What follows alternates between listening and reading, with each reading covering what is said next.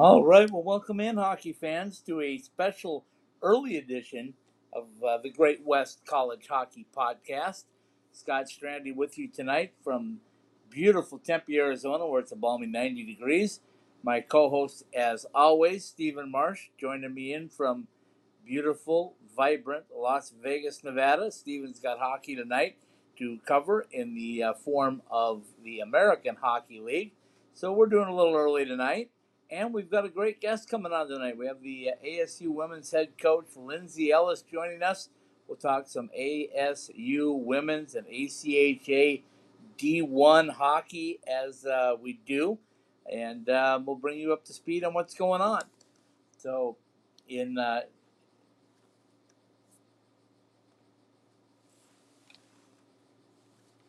in just a minute, we'll have my uh, co-host joining us. I think he's with us now. Stephen, how are you in that beautiful, vibrant city of Las Vegas, Nevada? You threw me for a loop because uh, we we're gonna start at four o'clock, and I thought we were gonna have all this opens and stuff. So I was like, I got another minute. Yeah, two, okay. Here's the problem. As you know, I've been having all kinds of technical issues Oh, with right. telephones, and uh, right at the about the last hour, my phones have decided to gone crazy on me, and I can't pull up any of the ads Oh no. or anything like that, and the open didn't appear. So, um, yeah, it's a little bit of a cluster. Um, I still got my head on my shoulders, which is a good thing. Uh, that, that that is a good thing. Yes, that is a good got thing. hockey. You've got hockey tonight. Um, you've got a AHL game, correct? Yeah, yeah, absolutely. I've got the Henderson Silver Knights and the Bakersfield Condors, So we'll get that taken care of, and that's why we're going a little early tonight. and and I don't have any phone issues, so it should be no problem. Well, good for you. I'm glad to hear that. anyway, uh, as we uh, get ready to rock and roll tonight, we've got uh, the head coach from Arizona State, Lindsay Ellis, joining us, and and I'm kind of technically challenged on all aspects today, Stephen. So I don't even have um, access to the uh, the new rankings at the moment. So if you want to start the show off by just uh, talking about the men's ACHA D1 rankings and who's number one, and go from there. Sure, yeah, I sent them to you, but if you're having phone problems, you probably can't get them. But that's okay. I never did get them. No, I did not. Okay. Well, I, actually, I did see them for a short period of time. you need to write a book, book Scott. I mean, so A book or A- multiple books. multiple books, bro. Yeah, remember we talked about this, Stephen? If it's not one thing, it's another thing. If it's not another Yeah. thing, it's another other thing. All right, we All right. understand. I, we understand my issues. Let's move on and talk about. I think we should Doc- talk about your issues some more. I think people want to hear. Oh, nobody, we turn this into an wants to- episode of Doctor Phil or something. nobody wants to hear about my issues. Ah, goodness. Okay, uh, tell us what you got. So the uh, the yes, the new rankings came out, and we have a tie now at first place. And again, we should preface this: this is not computer rankings yet; those won't take place for another month or so. So this is still a lot of voting based, I, I believe, by coaches. I, I I think that's how it's determined. And so it's take these with a grain of salt, but it's it's again something to talk about, and it gives teams uh, excited that their num- name and is by a number or wherever. And so we have the new rankings, and we now have a tie atop the top of the uh, list, and that is UNLV and Minot State. UNLV getting 18 first place votes, Minot State getting 11 first place votes, but total points they both tied, so they're technically tied for first. Uh, UNLV played a uh, couple of games against Alaska Anchorage of the NCAA last week and, and lost both those games. They didn't play any ACHA competition. Minot State did play, uh, and they won both both their games, so uh, pretty handily. So they so they're tied at number one. Number three is Adrian. Um, number four is Central Oklahoma. Number five, Liberty. Uh, Stony Brook, number six. Ohio, number seven. Uh, Indiana Tech, number eight. Maryville, number nine. Jamestown, number ten. And people on people can see the full list on the ACHA website. I'm for time purposes, we'll just mention teams that are significant to us. Arizona State is number twelve. Uh, they were 13. They had a great weekend against GCU. They uh, swept them at uh, at Arizona State at uh, Oceanside uh, last weekend. So they they they're still undefeated. They're six and zero. And then let's look at Missouri State is number 18. Uh, num- that's uh, a drop down of one spot from last week, even though they won their games. Uh, Arizona didn't play, so, so they uh, they're 20. Utah's number 21, and uh, so that's it from WCHL teams. Col- um, Grand Canyon's in receiving votes. Colorado, Colorado State, all in receiving votes as well. So a lot of our uh, WCHL teams are, are doing quite well in the early going. Teams that maybe we didn't expect at the beginning of the season would would have the uh, the start that they have, and and and they are. So um, you know, you got a team like Arizona State who's much improved, and they are looking to uh, to continue to do really well, and and they're they're continuing to uh, impress in the early going. So Arizona State is, is a number twelve team. Uh, so yeah, so that's a look at the rankings. It's again very early in the season, still a lot to be determined. These aren't even computer rankings, so I guess it really won't matter too much until we start seeing those. But it does give us a little fodder to talk about on shows like this. Absolutely, and that's that's the stuff that we do. yeah, so we appreciate these being out. It does give us something to talk about because there's never anything to talk about on this show. Yeah, never, never, right? Um, so you don't happen to have the uh, the women's rankings there by chance, do you? Since we have Coach Ellis coming on here in just a few minutes. I, I don't know if they have any of those. I don't know if the, if they did a ranking for that we'll, yet. They we'll might. find we'll find out from her in just a minute. I didn't see anything on the website if that's what you're referring to. I, I don't know if they wait till the uh, there's not that many teams and in, in, as many teams in the women's, so I don't know if they wait until the uh, the computer uh, take, kicks in or not for those rankings. I didn't see anything on the women's side of things for for rankings yet. Okay, well, um, but, but, they had a but, but but we talked about Arizona State. They had a the women's team. They had a big uh, a week, of course. They had a they got to christen uh, um, Mullett Arena before the uh, NCAA uh, men did. Uh, in their new barn, so that's that's exciting for them. Absolutely, and I know they've been practicing over there. At least I know that's what security told me yesterday when I was uh, going into the building that they've been practicing there. So we'll find out from Coach Ellis here in just a little bit. Um, the the beauty of it, Stephen, is that the ACHA teams are playing all over the place right now. Like Vegas just came back from Alaska, and uh, we know that they they fared pretty well the second night anyway.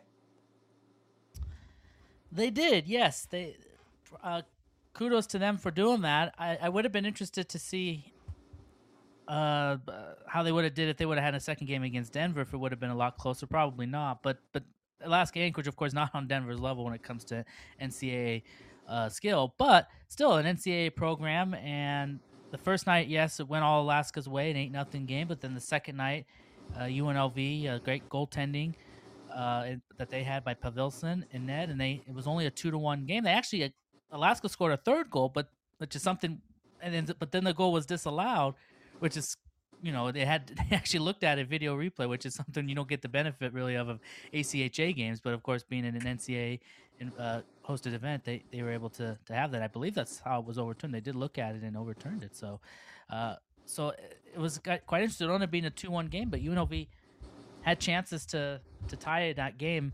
Uh, they actually led in that game for for a while there until Alaska uh, tied and then eventually took the lead and won. But so yeah, I think another successful weekend for UNLV. Not getting the wins uh, up there, but I think still, I think still uh, would, would, be very uh, pleased with how things went overall. Um, you know, eight nothing score maybe not ideal, but uh, but still, I think to compete like that against an NCAA program uh, the next night and, and and playing pretty tough, I think says a lot. And this is this is different because you had the the Denver game, which of course again Denver's like a whole nother level, um, almost uh, in regards to that. But that was the very first game of the season for both Denver and for for UNLV. But for now that we've had a couple of games, a couple of weeks of, of games that UNLV has had, Alaska's already had some competition. They've already played some NCAA games, so they've already kind of in their in their mode a little bit. Um, it just says something that that the the game was a little bit close like that on the on the night. It wasn't like you were coming into a start of a season where maybe there's some rust on both sides. So so yeah, I mean that's this that goes to say something there. Yeah, I totally agree with you. I think uh, you know, and and we know that uh, Anchorage is coming to play Arizona State NCAA, and then coming up to Vegas here in about a month or so, and and uh, they'll be playing Liberty and uh, and of course uh, UNLV again, and then Liberty and UNLV will play. So exciting times in the world of hockey. Um, you know that I'm down here uh, in Tempe right now. and saw some some Arizona State hockey, um, NCAA rankings last week, and I'll see them again this weekend. So that's uh, that's always fun on my end of it. Um, it's uh, you know I had a chance to go into Mullett, and of course attached to Mullett, Stephen, is the Mountain America Credit Union uh, Community Iceplex, and uh, that's the first time I'd had a chance to see it was Tuesday morning. Wow, what a what a nice setup that is. It, it's it's attached to Mullett Arena, Stephen, but it, you'd never know it unless you wanted to know it. But it, it you know they're they're that close. It's just it's a really neat and uh, yet different environment, if you uh, if you will. So uh, it's going to be a lot of fun.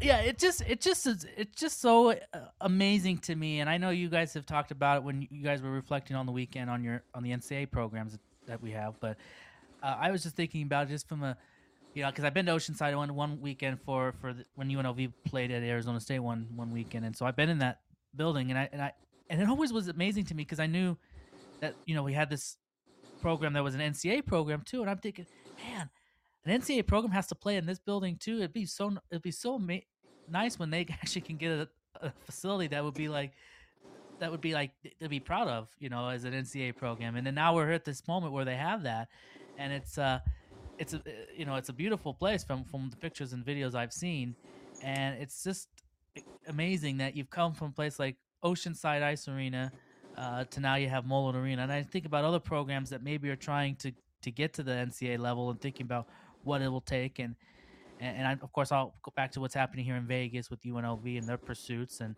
and they play at City National Arena too, which is a nice place. It's got some seats, but it's it's a small building, and then they had a chance to play at the Dollar Loan Center this year, and thinking, well, this would be great if they can play more games in here, five thousand seat ring, about the same size of what Mullett Arena is, and, and of course there's also talks that there's other there's going to be another ice facility built out here in Vegas somewhere that the Golden Knights will, will do, and and maybe that'll be a place where UNLV will can have their home uh, for when they are going to be at the next level when that takes place at some point. So it, it's just uh, it's just amazing to see the, the continued growth of, of hockey and how how the ACHA can play into that too. Just you know that have these crossover games um, with with NCAA opponents. Uh, we saw that this weekend with some teams didn't play NCAA Division One opponents, but played Division Three opponents and and contended well with those uh, teams in those matchups. So it's just uh, it's just cool to see that the ACHA is is I think continues to elevate themselves when they are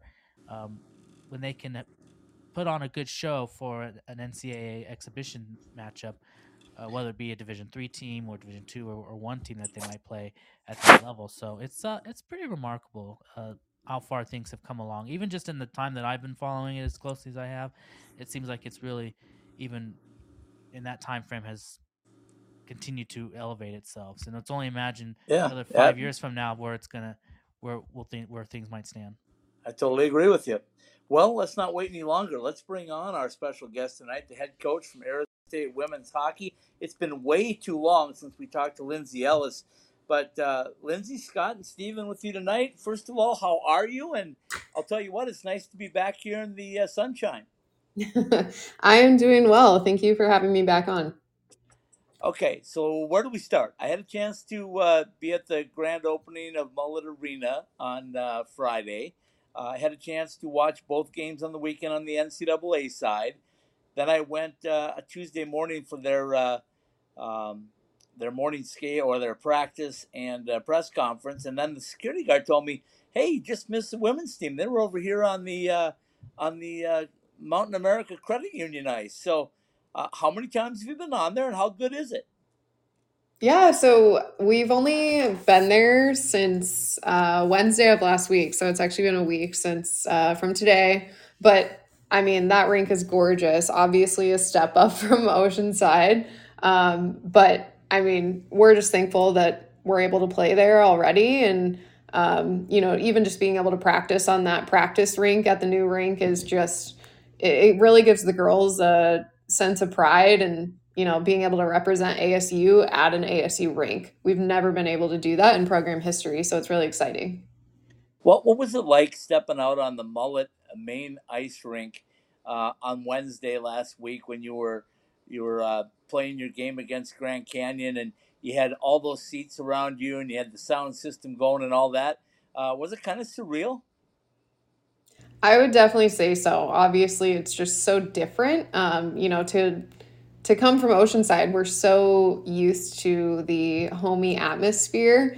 Um, and just going in there and seeing all the people and all the sounds and you know being able to watch the crowd react to what's happening during the game we just haven't had that. So it was just very exciting for us to you know finally have a true college hockey rink atmosphere. Okay so that obviously has to help with uh, the recruiting pitch down the road. Uh, i know coach powers is thrilled to have it as well but what's it been like from your girls? What are they talking about? What are your recruits talking about? And how much can it really elevate you uh, you, we know the success that you've been having, but a national tournament's on the horizon without a doubt. Yeah, it's it's obviously a lot different in terms of recruiting um, in the past even just year, just because we've really elevated our program. Uh, this year we have 15 new players, but once we started posting about the new rink and all that, I've gotten a lot more emails um, just from girls seeing pictures of it, girls seeing our team playing in that rink, and um, I think that creates a bit of excitement that other teams don't have. Okay, I'm going to let Stephen jump in in a minute, I promise. But um, right now, I got to ask you what it's like for the girls and yourself to to see that rink every day on campus. I don't even know if the girls have to have to drive over there. They can probably walk, but uh, that's got to be such a neat feeling as well. Yeah, it's it's very exciting. Um, I, I think just um, you know, being able to be on campus is just a very different feel. In the morning, we're the first people at the rink. When we leave, there's a private lesson. So there's really nobody there but us in the mornings. And now there's students walking to class. You know, you have some of the other ASU teams practicing on the field behind us. And it just feels a lot more inclusive. And, you know, I, I think it's going to elevate just the ASU pride a little bit more in our team because now we're actually on campus. All right, Stephen, take it away. Ask her some questions about how this team is doing this year. Yeah, yeah, that was exactly where I was going to go. So it's early in the season. You had your big game against uh, Grand Canyon on Wednesday there. Um, in the early going, what have you seen from the team that um, that you've been impressed by uh, in your in, in the way the team has played in the early going? Yeah, I'm really impressed with our team this year. We've been able to really control games, and that shows. And you know, our, our shots for and shots against that. You know, we've been able to control most of our game, and um, it, it's been a little bit of a struggle with 15 new girls on you know our new systems and getting everybody on the same page. But it's really starting to click, and we saw that with GCU. So. Um, I'm excited for it to continue to keep getting better, and this group is so skilled that you know, I, I think the sky's the limit. I, want to ask about, uh, particularly about um, uh, Walker, um, Mason Walker. She got the first goal for your, your guys' squ- um, squad on Wednesday, and the first goal at Mullett Arena. So, talk about her and what and what she brings to the team, and how excited it was just to see her have that distinction. Yeah, I mean, I I was really hoping we were going to get the first goal, no matter what.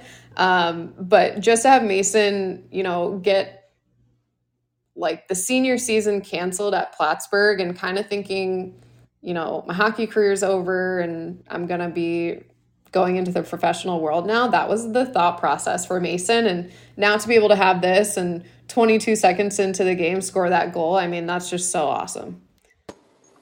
Okay, so if I'm not mistaken, Lindsay, you guys are getting ready to hit the road to uh, to go out east. Am I right on that? Yes, we leave tomorrow. Ah, what a trip! You're going out to Boston. Uh, you have UMass uh, Amherst, and uh, you have Rhode Island on that trip. So I know you guys are used to being road warriors, but is it different every year, or does it? Uh, are there familiar things for you? Um, I would say it's probably a little different. Um, I think the first road trip of any season with a team is just so exciting.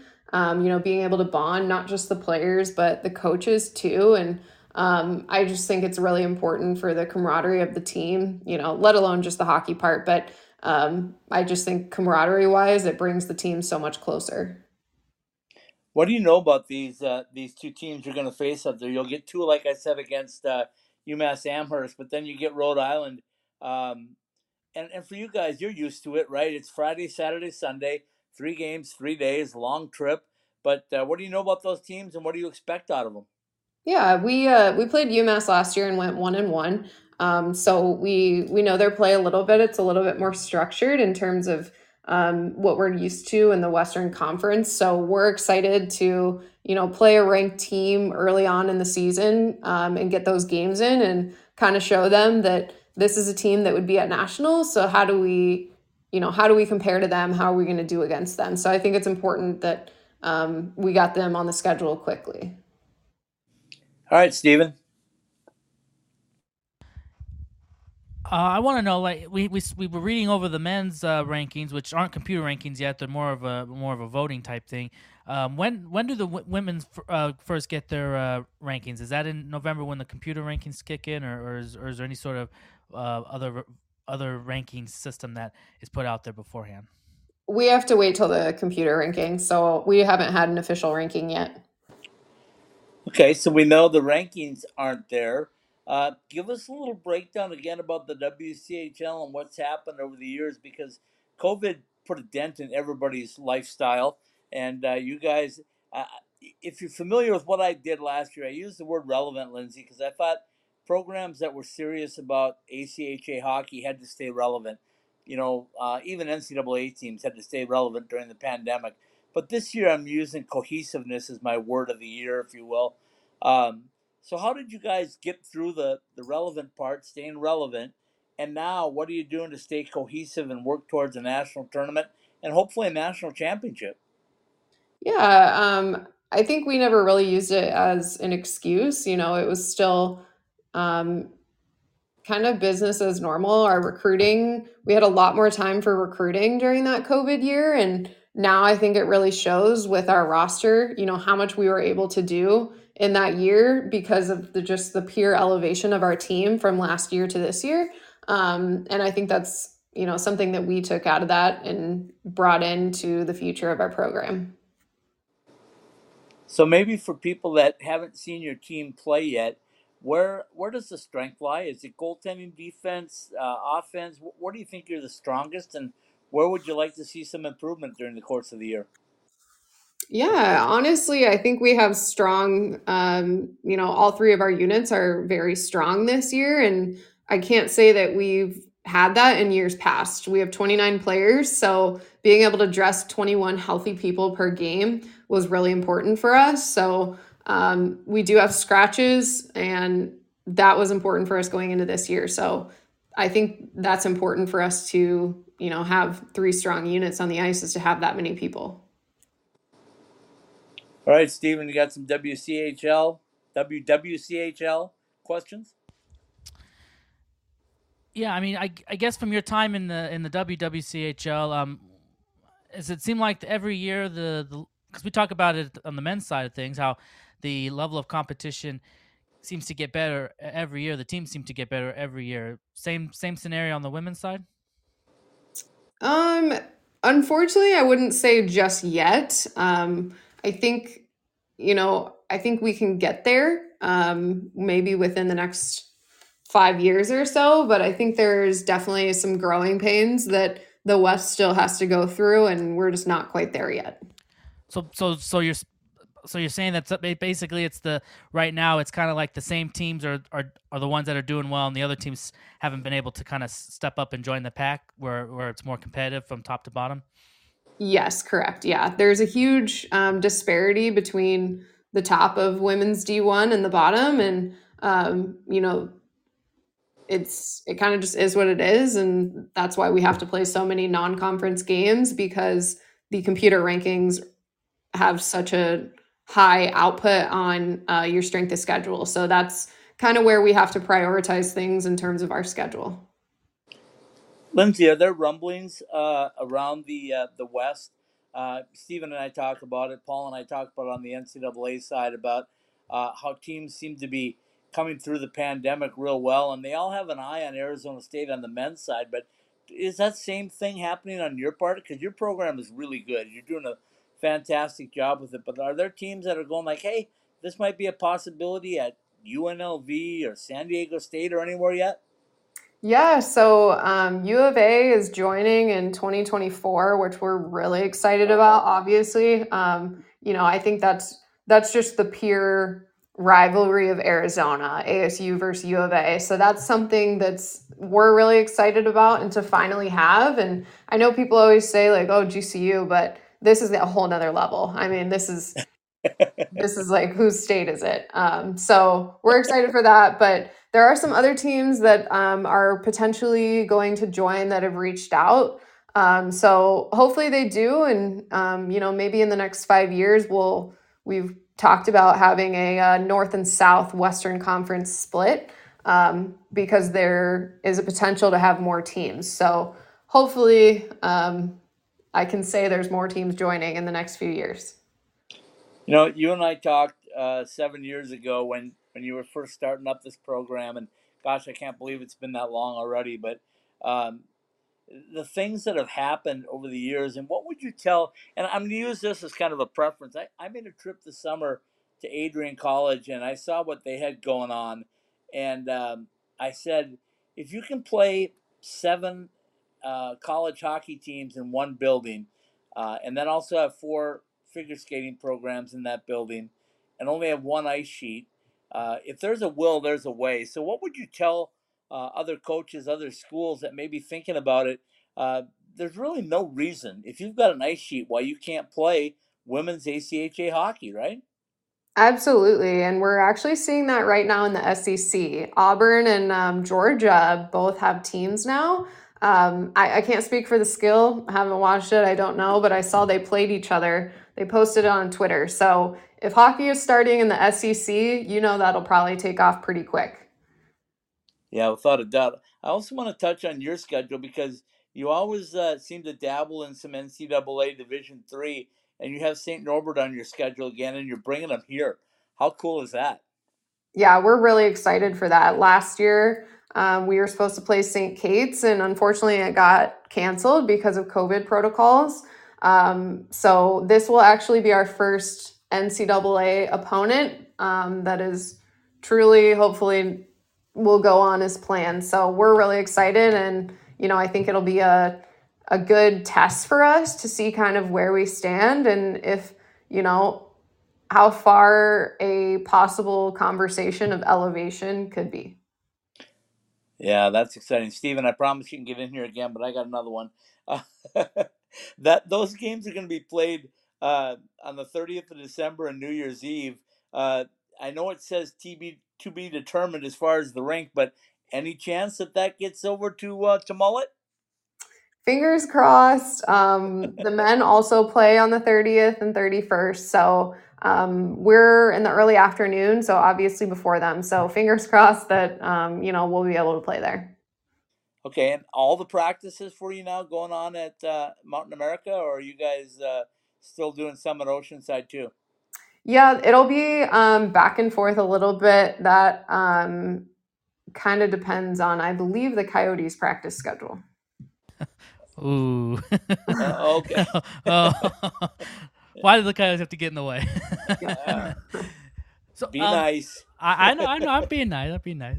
Um, but the when is when is the when is it going to be fully um at that at the uh, Mullett and that uh, other rink? I mean, Oceanside is going to be going away here at some point, right?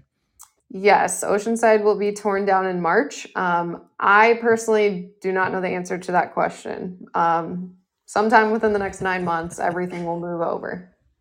Well, obviously, every after after March, it'll all be it'll yep. all be over there. So that's got to be exciting, though. That that I mean, obviously, Oceanside's had its place, but now you're going to be you're going to be over there. Uh, all the hockey's going to be over there at that uh, facility, whether it be Mullett or the, the other the other ice facility, uh, ice rink there. That's got to be exciting just to think that going forward, at least knowing that next season for sure, that's where you'll be going forward. Absolutely, it is exciting. It's a little sad that we're losing an ice sheet. Um, you know, Arizona always needs more ice time, but um, yeah, it's definitely exciting for our program. Yeah, that's a really good point, and I don't know if a lot of people thought about that, but Oceanside's been around forever, and to be able to have kept that ice would have been one thing, but you know what? Hopefully, the success that happens over at Mullett and at Mountain America will uh, will breed some more ice somewhere because uh, you're you're correct. They absolutely need it. I also want to ask you, Lindsay, about uh, playing University of Minnesota, Michigan State, and Michigan. Um, I think you have Michigan on. Yeah, you do. You have Michigan on your schedule, but uh, talk about that from the standpoint of competing against Big Ten schools who are predominantly really good hockey programs. Yeah, we're really excited. Not only just big names and you know, the collegiate sports industry, but, you know, being able to play again ranked teams within the ACHA, uh, which will be good games to view in terms of competition. But, um, you know, I think it gets more eyes on both programs that these two large state schools are playing ACHA women's hockey and neither state has NCAA hockey. So I think it's it kind of will maybe hopefully get people talking about, you know, why why are these large state schools not having NCAA hockey for women? And this year, if I'm not mistaken, you're going to have your uh, WWCHL regional playoffs in Boulder. Is that correct? Yes, they're in Boulder this year. And then uh, the advancing tournament, of course, goes out to Massachusetts, where Stephen's going to be camped down with me for about a week and a half. yep, yep. We're uh, we'll see a little bit of that this weekend, or we'll right. we'll drive through it at least. there you go. That's a good start. Okay, so um, we've kind of alluded to it, but what is it going to take, Lindsay, in your estimation, to, to elevate your program and other programs to the NCAA level? I mean, we hear talk. We saw it with Lindenwood in the men's side. We know UNLV's uh, trying to get there. San Diego State's got a vision of getting there. Um, what's it going to take from your end on the women's side? Yeah, I think um, you know first and foremost it starts with um, you know school support and you know just the understanding and the need of it, um, and then second financials. Obviously, it's uh, not a cheap sport, and the or excuse me, the NCAA Division One women's program is is kind of far in terms of like where teams are at. So it's a lot of travel. Um, so you know, it, it, I think there's a long way to go. I don't think it's a short term ask of any program or school. Um, but I think, you know, in the 10 next 10 years, I think the landscape of NCAA Division One women's hockey is going to change more than any other sport. You know, I talk with our partners uh, now with Hockey College Hockey Inc and uh, they say that every time somebody requests a study from them or whatever, they always go to them first with, "You need to have a men's and women's program." And I'm guessing something that's something that you guys really appreciate too. That they realize the importance of having both. Yeah, um, you know, first and foremost, it starts with the university, and if it, it doesn't fit financially or it's just not a good fit, obviously, you know, that's that's above my pay grade. But um, I think you know, there's this need um, because girls hockey is getting so much better that you know this this skill is now dropping down into division three and acha and we're seeing all these leagues elevate because there's just not enough room in ncaa division one so you know in the next 10 years when there's all this influx of higher end players um, you know they're going to have to go somewhere so hopefully there's more d1 teams by that time I also want to ask you uh, about the uh, development of the youth teams, uh, especially here in Arizona. The Kachinas have done a great job of uh, building awareness and building quality players. But um, is that a recruiting spot for you now? You look over at the Kachina side and go like, ah, a couple years down the road, I think I might have a couple.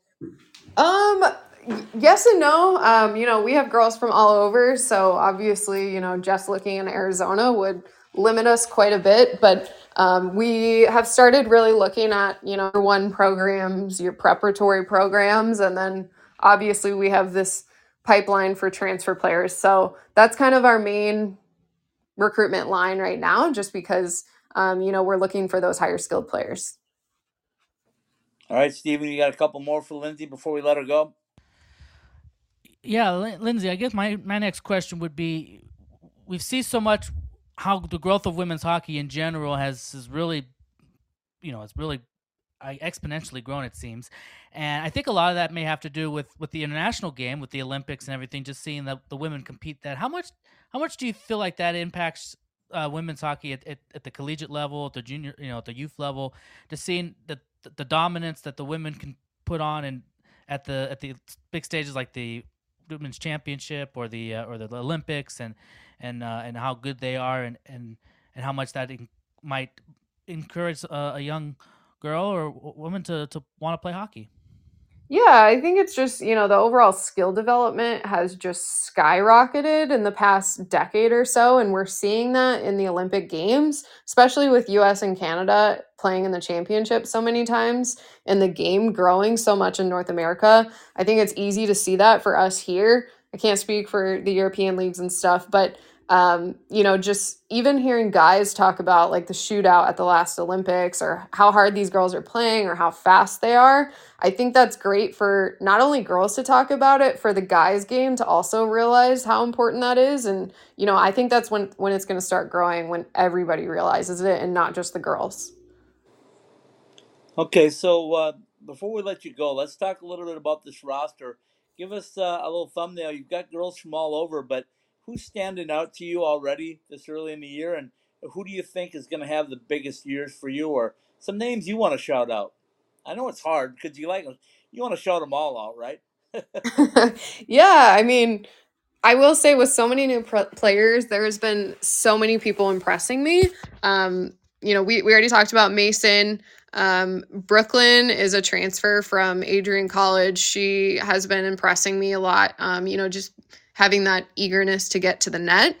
Um, one of our freshmen, her name is Cameron Kozak. Um, she usually we our freshmen are a little bit timid, but she is so comfortable with the puck and confident in her game and I'm very impressed with an 18 year old having that confidence. So love her game so far, and we're only three games in. And um, you know, there's I could shout out. I feel like so many people, but the last person I'll say is uh, go ahead and shout them out. uh, Sydney Paulson. She is also a transfer. Um, so she transferred from St. Thomas in Minnesota. So when they elevated their program to Division One, she was unfortunately cut from the team and wasn't able to play last year.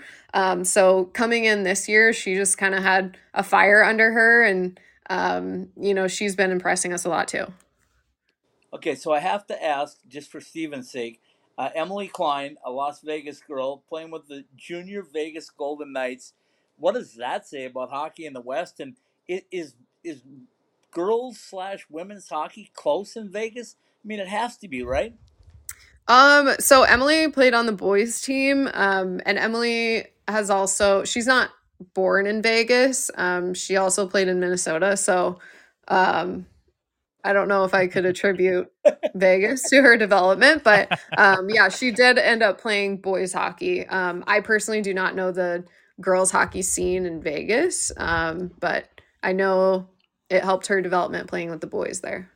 Well, and I should we should mention this. Uh, there's actually going to be a big women's hockey uh, game here at, in December in, in, in, Henderson at the Dollar Loan Center where the Henderson Silver Knights play. It's going to be Team USA and Team Canada women are going to play each other. So that's that's going to be pretty exciting. That, that, that there's going to be that kind of an event here in the Southwest area uh, at the at the women's level. Absolutely, I think it's so important. I mean, I think Vegas is a pretty easy city to get to. Um, there's so many flights in and out of there from every location. So I think, you know, hopefully they have a pretty good fan turnout. Okay, I know you got to get ready because you got a long trip ahead of you. So uh, safe travels, Lindsay. Thanks for joining us. I promise we'll have you on a lot, a lot more, uh, and a lot sooner. So keep up the good work with what you're doing with ASU women's hockey, and good luck in that new building. It's fantastic. Thank you very much. Thanks for having me on. All right, guys. That's uh, Lindsay Ellis, head coach with. The Arizona State women's hockey program. It is on the rise. There's definitely no doubt about that. Stephen and I are going to take a quick break.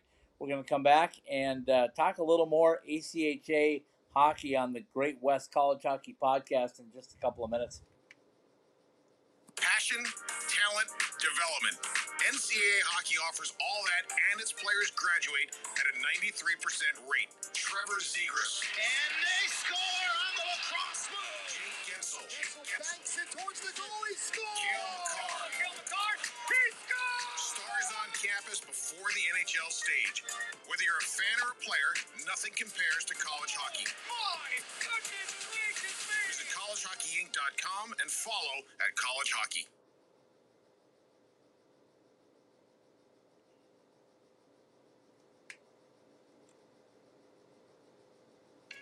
Play at the premier ACHA D1 men's program on the East Coast and prepare yourself for life and career at Liberty University in Lynchburg, Virginia. Sellout crowds, top competition, and championship aspirations await you on our picturesque campus with state of the art facilities, gifted faculty, and over 700 programs of study to help you make an impact on and off the ice, as well as your community training as a champion for Christ. Your faith in yourself and your are equally as strong, see if Liberty Hockey and Liberty University is right for you. Visit us at liberty.edu.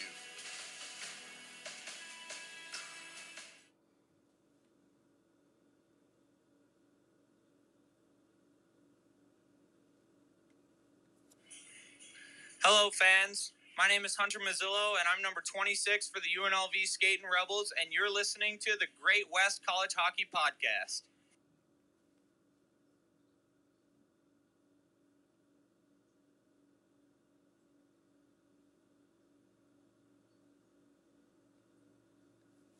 At Behind the Mask, we know that players are always messing with their equipment and constantly need to borrow things like tape or need a new mouthpiece during the season. Point is that just because you are fully outfitted to start the season doesn't mean you're good for the year. Make sure that you are always supplied with all of the hockey accessories you need by visiting our stores or behindthemask.com. Whether it's an extra mouth guard, wheels and bearings for your inline skates, or extra rolls of tape for your stick, at Behind the Mask, we have all the little things that can make your time at the rink go smoother. Go to any of our three Valley locations or online at behindthemask.com. All right, and we're back the Great West College Hockey Podcast. Scott Strandy with you tonight in Tempe, Arizona. My co-host, as always, Stephen Marsh from that vibrant city of Las Vegas, Nevada. Stephen, you know the drill. Every time we have a guest on, we got to find out what you heard versus what I heard. I guess I'm uh, I'm batting leadoff on this. I guess. Yes, you are. uh, Don't let me down. should I should I hit a home run or should I strike out? No, get, get yourself to second base, and I'll drive you in. How about Oh, that? there, we, there we go.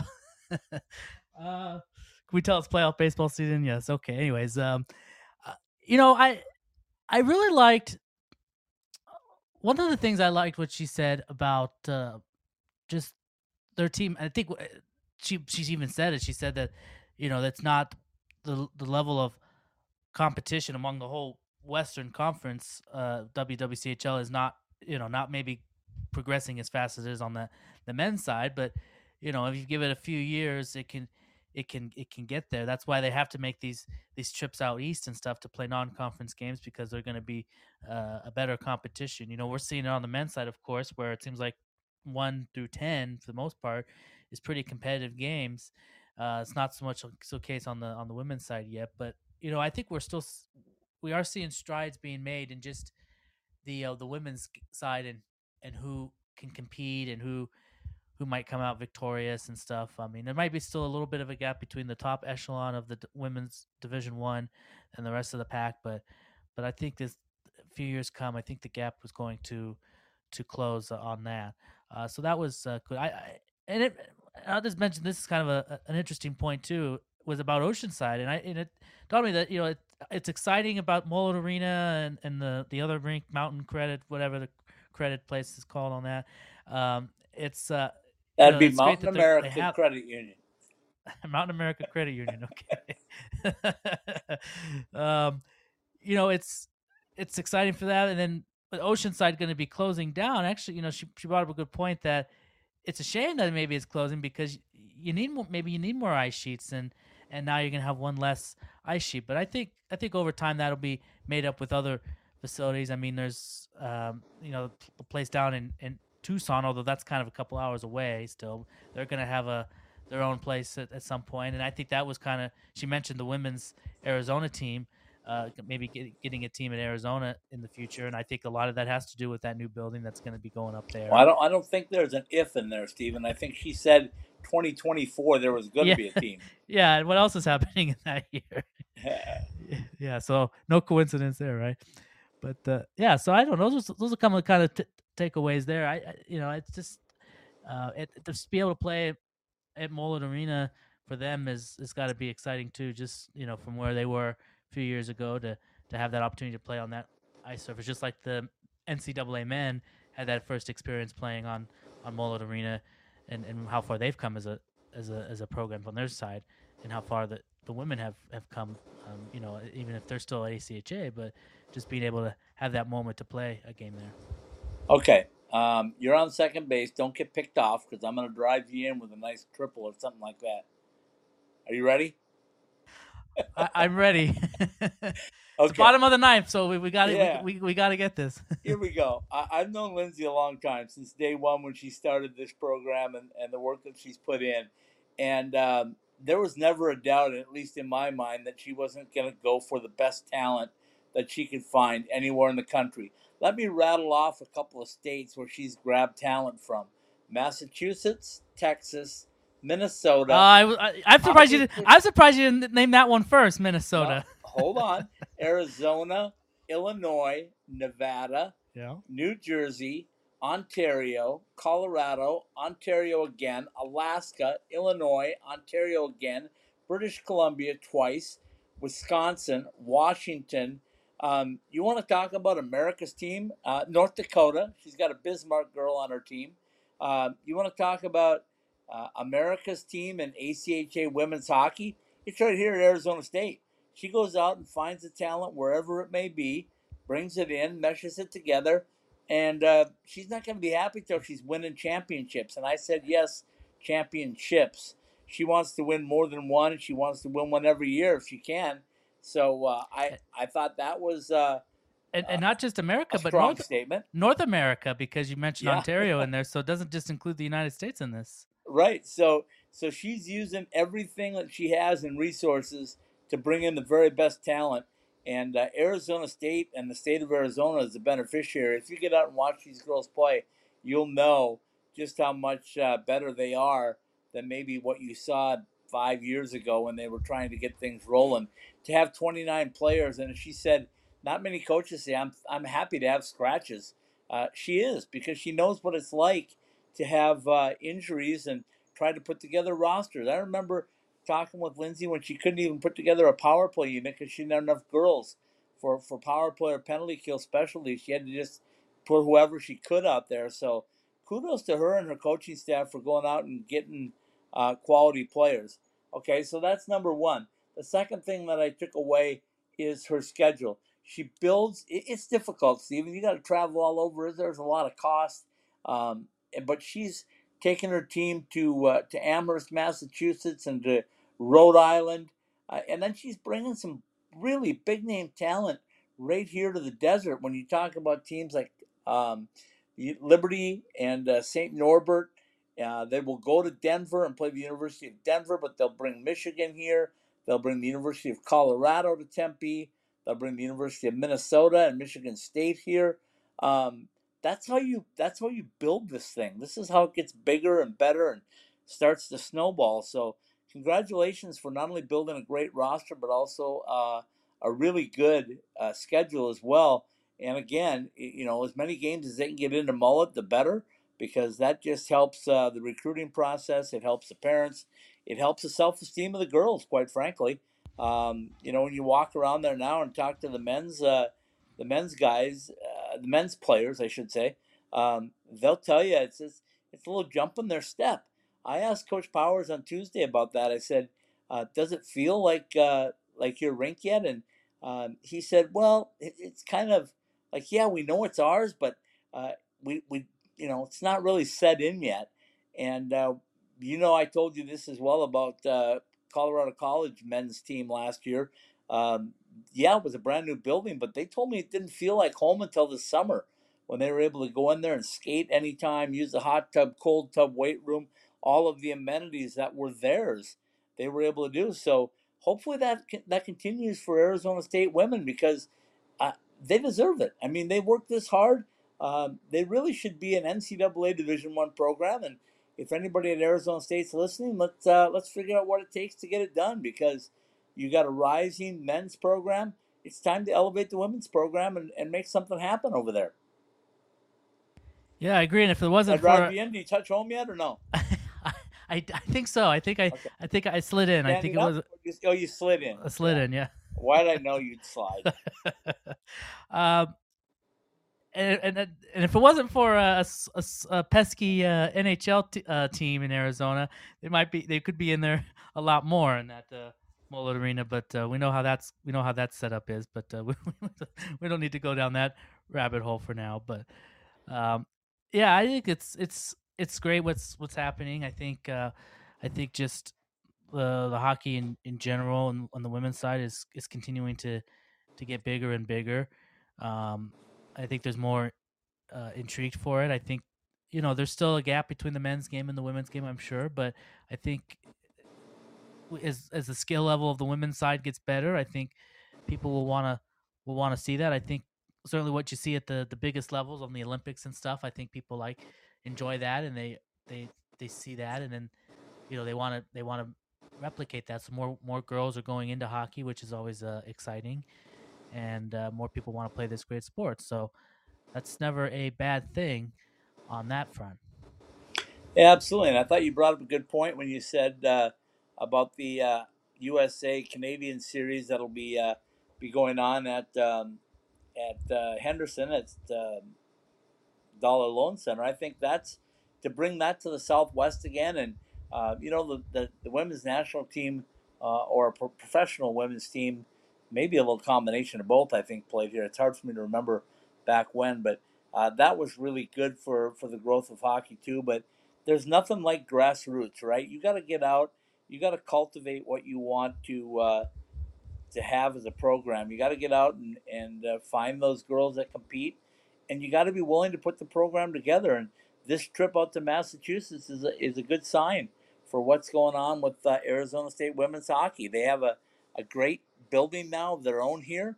Um, probably won't be their own till next year, really, but um, you know, just practice there and and to get a game or two in there is a positive thing. And then to go out on the road and go to a place like uh, the Boston area, if you will, um, and kind of get a look at where this national tournament could be. And um, you know what? That that kind of puts uh, the carrot out in front of everything. It's like here's where you could end up in March. Yeah, you could end up there in March with all the clam chowder and all the other stuff that Lobster rolls. lobster rolls. Don't forget about dunk. You can get some dunk there too on All- every corner. all that you can all that you can get. So uh, I'm sure that's you all. set me up. You knew it too. yeah. Well, you know, it's it's uh th- some people's cup of tea that kind of food, and some for some people it's it's not. So uh, I love it. Some I'll be eating the I'll be eating some Boston pizzas. Probably what I'll be eating. okay, so uh, so anyway, that's what I took away. It's always great having having Lindsay on because she's so articulate and tells everything the way it is. So we appreciate that. But uh, give us an update on what's going on this weekend, Stephen. Just give us a quick mini Marsh whip around. Well, before we do that, I want to recap what happened last week, and we kind of touched Okay, on that when yep. we did did the rankings. But we want to mention this: the University of Oregon got a couple of wins this past weekend. They won in a shootout on Friday against uh, University of Colorado at uh, at CU Bol- uh, CU Boulder Rec in uh, in Colorado, and then the next night they uh, they won four to one. So congratulations to the folks at Oregon getting their first two Division One wins at the uh, ACHA level. They're now two and two on the season. Uh, we go to. Uh, we had a big series in uh, Arizona State, as we mentioned, at Oceanside. Speaking of which, we had the men uh, M1 team playing Grand Canyon, and that was a sweep for Arizona State. Four four two on on uh, on Friday, and then on Saturday it was even a bigger blowout. It was like seven to one was the score uh, on that night. So uh, Arizona State again, all the Arizona State teams are, are doing quite well. So so far in this in the season, so that's good there. The other big ser- uh, other series in the WCHL this past weekend was Missouri State hosting Oklahoma, and I believe that was a sweep as well. Missouri State winning four nothing on Friday, and then on Saturday they won again by a score of six to one. So they had a big weekend. Uh, Missouri State did over Oklahoma, as Oklahoma's still trying to get some string some wins together. Uh, and the other matchups too, we mentioned. Uh, we'll mention this a, a big series between uh, Liberty and Adrian College. Uh, Liberty taking, and this was in uh, Adrian. You said you, you you got, of course, you've been there this summer. You got to see that place, and so this was a big matchup between Liberty and Adrian. Liberty getting the uh, three-two shootout win on Friday against Adrian, and then on Saturday, uh, Adrian came back and beat them uh, or defeated them by a score of six to two. Liberty. So Adrian now 7 0 0 and 1. Liberty is 5 and 3 on the uh, young season. Uh, we mentioned that one. And then of Colorado State had a big weekend against San Diego State. It's, it's Colorado State winning at home 9 to 3 over San Diego State on Friday. And then on Saturday, they won by a score of 10 to 0. So a big weekend for Colorado State as the offense really exploded on that weekend as San Diego State still trying to find their first wins. But again, this is they're new at the M1 level, and of course, with anything, there's usually going to be some growing pains for them, and I think they're finding that out just how much tougher the M1 level is. And so they're still trying to find their first win, but we'll uh, we'll keep rooting for them to, to get their first win at some point this season. Hopefully, they can get a few more than just one win, but uh, but haven't yet to get one yet. But uh, that'll come. That'll come. Got to get one to get two, Stephen. yeah, you got to worry about getting the first one before you get that second one for sure. So we'll we'll keep uh, following that. Okay. As for this weekend, it starts uh, tomorrow. Actually, a Thursday matchup between Arizona and Michigan Dearborn. As Arizona's in Michigan this week to play um, Michigan Dearborn for a pair of games. That starts uh, Thursday at 7 p.m. Eastern time, and then on Friday it's the same time as well. Paul Hornstein would tell you that's the only time. the only time. Uh, yeah, okay. Uh, Colorado State is uh, some some uh, non-conference matchup. Colorado State is going to be at Midland uh, this weekend on uh, Friday at least seven thirty Central Time. Uh, Grand Canyon is hosting Utah this weekend. Utah finally gets a home game. Utah's one and four to start the season. Their only win of the season comes actually in the hands of Grand Canyon in GCU. So now you, you uh, Utah's going to finally get some home games here, as all five of their games to this point have been on the road.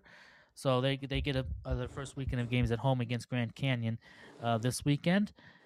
Uh, Central Oklahoma will be at Alabama. Uh, Missouri State's going to be at Colorado uh, in Boulder, and then I think that's it. UNLV's off. I know. I think uh, Arizona is at Michigan Dearborn again tomorrow on Friday, and then Saturday I believe is the big matchup for Arizona is going to play Adrian. I think is if I'm not mistaken. Yeah, it's a huge uh, weekend for the Arizona Wildcats. No So doubt might- about it. We might make that our marquee matchup again. Would have to follow from afar, but uh, that would be one. Or I would, or or we could make the the Utah GCU games marquee matchups. But um, unfortunately, we can't be there in person for it. But we can at least follow from afar, like we did last week, and with with uh, with the uh, ASU and Grand Canyon. Um, you mentioned Missouri State will also be in Colorado, and uh, so yeah, so basically the same teams playing each other. Except as I mentioned, Arizona will be at Adrian on Saturday to take on Adrian College. So that'll be a big matchup for Arizona. As Arizona, it's it's gonna that's gonna be tough, easier for them, but they did that by design. They wanted these tough games, uh, especially in the early going. So And of course, on the women's side, uh, ASU headed out to uh, Massachusetts, UMass Amherst on uh, Friday and Saturday, and the University of Rhode Island on Sunday. Good luck to uh, all of the teams that we cover in the WCHL and the WWCHL. So if you like it, you want to follow us, we uh, highly recommend you subscribe. Uh, if you want to be on the show, by all means, let us know. We'd love to have you on and uh, and talk some ACHA hockey on the Great West College Hockey Podcast. Take it away, Well, my friend. well, this is uh, Oh, speaking of, something else? well, speaking uh, speaking of the women's side, real quick, this is kind of one of those weekends where it kind of works out on a crossover kind of, or not crossover, but the uh, perfect timing is that the women's uh, one Grand Canyon team will be at Utah as well. Uh, they'll play the at an earlier time. So the the men teams, M1 teams will play each other, and the women's one teams will be playing each other. So that's got to be cool. And I, I would hope that the men's teams would come and watch their women counterparts play uh, earlier that day. So that's that's kind of There you go. Stephen's selling tickets for you. I'm trying. I'm trying AJ to get you some some people for your games, AJ and company up there in Utah. Nice job, Stephen. I appreciate it. All right. Get get to the read, and uh, I will tell everybody a big apology for uh, not being able to get some of the ads up yet. A uh, little transition on electronics. Once that's done, we expect everything to be back to normal next week. What we're gonna we're gonna get to do right now is we talk about from the Summer Skate Studios. The Great West College Hockey Podcast was brought to you by the University of Arizona, ACHA D1 Hockey, a rich history, past, present, and future. By Summer Skates, whether you choose our original red, a custom logo, or our new black shower shoes, show off your game with style at summerskates.com. Caesars Entertainment Resorts and Casinos. No one does entertainment destinations better. UNLV Hockey, ACHA Division One hockey, and a world-class education in any of our 300 majors. My M Drive, real people, real results. Try M Drive Boost to look and feel your best. The University of Oklahoma, celebrating 20 years of Sooner hockey, the action you crave only faster. For ticket information and more, go to ouhockey.net. Jessie Rae's Barbecue, 5611 South Valley View Boulevard in Las Vegas and 308 North Boulder Highway in Henderson. Be a loaded in Vegas dish or a rack of ribs. This is barbecue, Las Vegas style. San Diego State University, 200 undergraduate programs and the top college hockey in California at sdsuhockey.com and sdsu.edu. Drury Inn and Suites, our quality and value have earned us 16 straight JD Power Awards. Book your stay at druryhotels.com. Liberty University, strengthen your faith, your game, and your education at liberty.edu. AT&T, get more with unlimited your way. Get the perfect plan for each member of your family. Central Oklahoma University, championship culture on the ice and in the classroom. See if Oklahoma's Metropolitan University is for you at uco.edu or ucohockey.com. The Great West College Hockey Podcast and all the Ice Time Hockey West podcasts are live every week on the Podbean app, available for download at Apple Podcasts, Podbean, the Google Play Store, Spotify, Stitcher, iHeartRadio, and on the TuneIn app. Just ask Alexa to turn on your ITHSW podcasts. The Great West College Hockey Podcast is a part of the IcetimeHockeyWest.com network. All right, very well done, my friend. Enjoy the AHL hockey action tonight. And uh, you and I will be back next Wednesday. Paul Hornstein and myself will be here on uh, Sunday, Monday, and Tuesday, bringing you NCAA podcasts as we are the quad pod of uh, hockey podcasts. Easy for me to say. All right. Our thanks to Lindsay Ellis, head coach from uh, Arizona State, for joining us today. And uh, of course, uh, we love having uh, the women's hockey talk. Uh, they do a great job there. It's great to see them at Mullett Arena. And um, enjoy the night. Good night, everybody.